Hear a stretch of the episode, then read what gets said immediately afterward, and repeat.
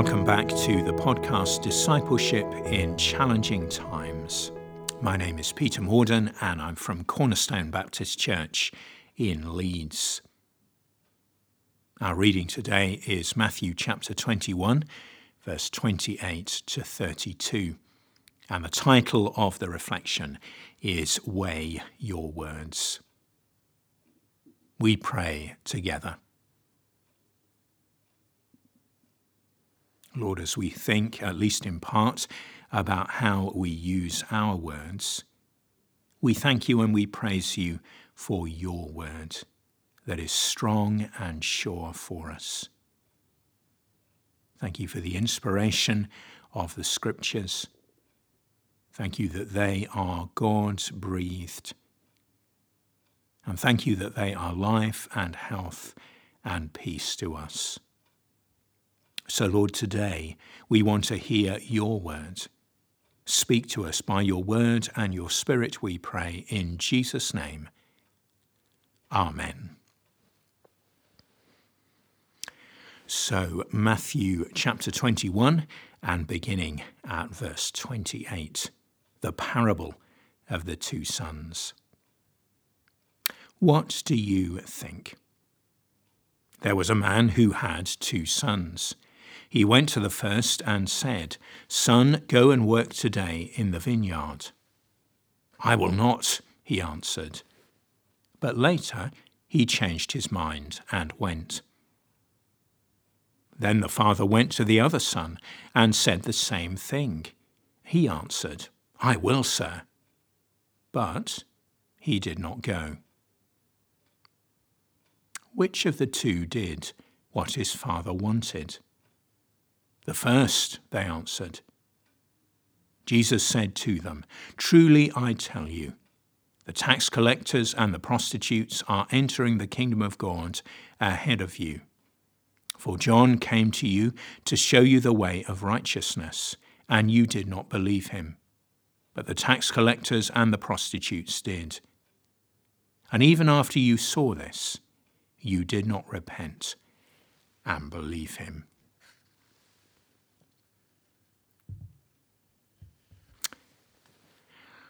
One of my besetting sins is this I tend to take on too much. And sometimes that means that I overpromise and underdeliver.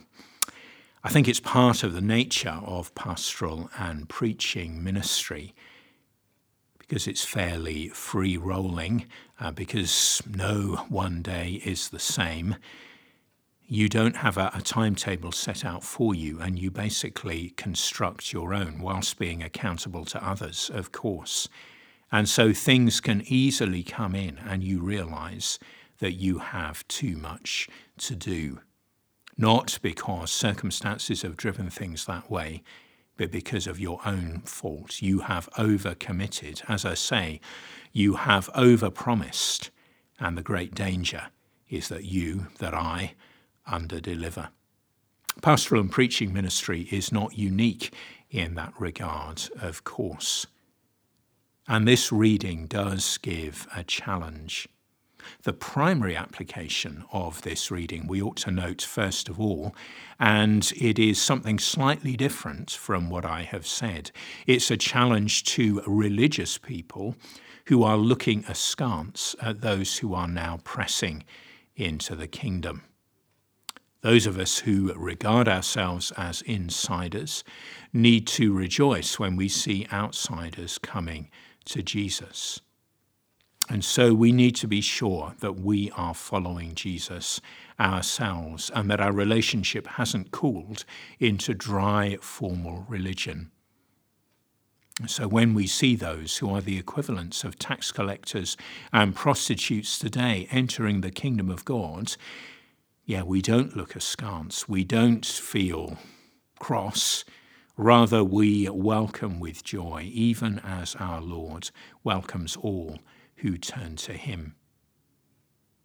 Are we following Jesus? Are we repenting and believing in him? Is that our attitude of heart? Here is the clear application of this parable.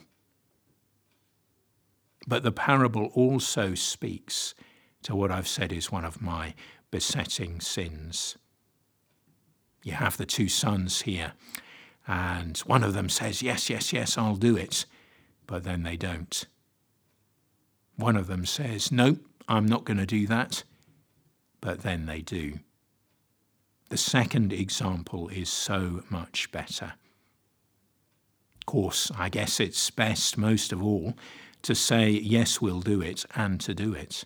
And Jesus teaches this through his word elsewhere, encouraging us let our yes be yes and our no be no. And so let's be careful about the commitments that we enter into. Let's be careful about the promises that we make. Most of us overpromise, but let's try in the strength that God gives not to do that. Let's be humble. Let's recognize that we follow the Messiah and that we are not the Messiah ourselves. Let's not take on too much Rather, let's take on the things that God is calling us to take on. And let's do those things to the best of the ability that God gives us. Let our yes be yes, and yet our no be no. And yet, if we have to choose between the two sons here, let's be like the one who underpromised and overdelivered, and not the one who did the opposite. we pause to pray together. And I want to lift before God today all those who are under particular pressure in the workplace. Said in the past in these podcasts that we are struggling in this moment with the phenomena of underemployment for many, but also overemployment for some. And for those who are facing these high pressure situations, those who are struggling to deliver on what they promise, often through no fault of their own, for all such today we pray. Lord, we lift before you now those whose front lines are very complicated and challenging. Those who work in a variety of professions and jobs, those who are involved in the political life of our nation, those who are involved as school teachers working for the NHS, those who are struggling to keep businesses afloat, those who are struggling in management and leadership at this time perhaps with a reduced workforce because of COVID. Lord, where there is intense pressure, we pray that you would bring your relief and we pray that you would bring your strength. And especially for Christian brothers and sisters who face these struggles, may they live differently because you are with them and because they are putting their hope in you. We lift before you also those who are struggling with difficult family circumstances at this time. May they know your grace and your help in every way, just what they need, exactly when they need it. O Lord, we pray. And yes, Lord, we also pray that you would help us, each one of us, to weigh our words carefully, not to overpromise and then underdeliver but to have the wisdom to know when to say no, to know when not to make a commitment.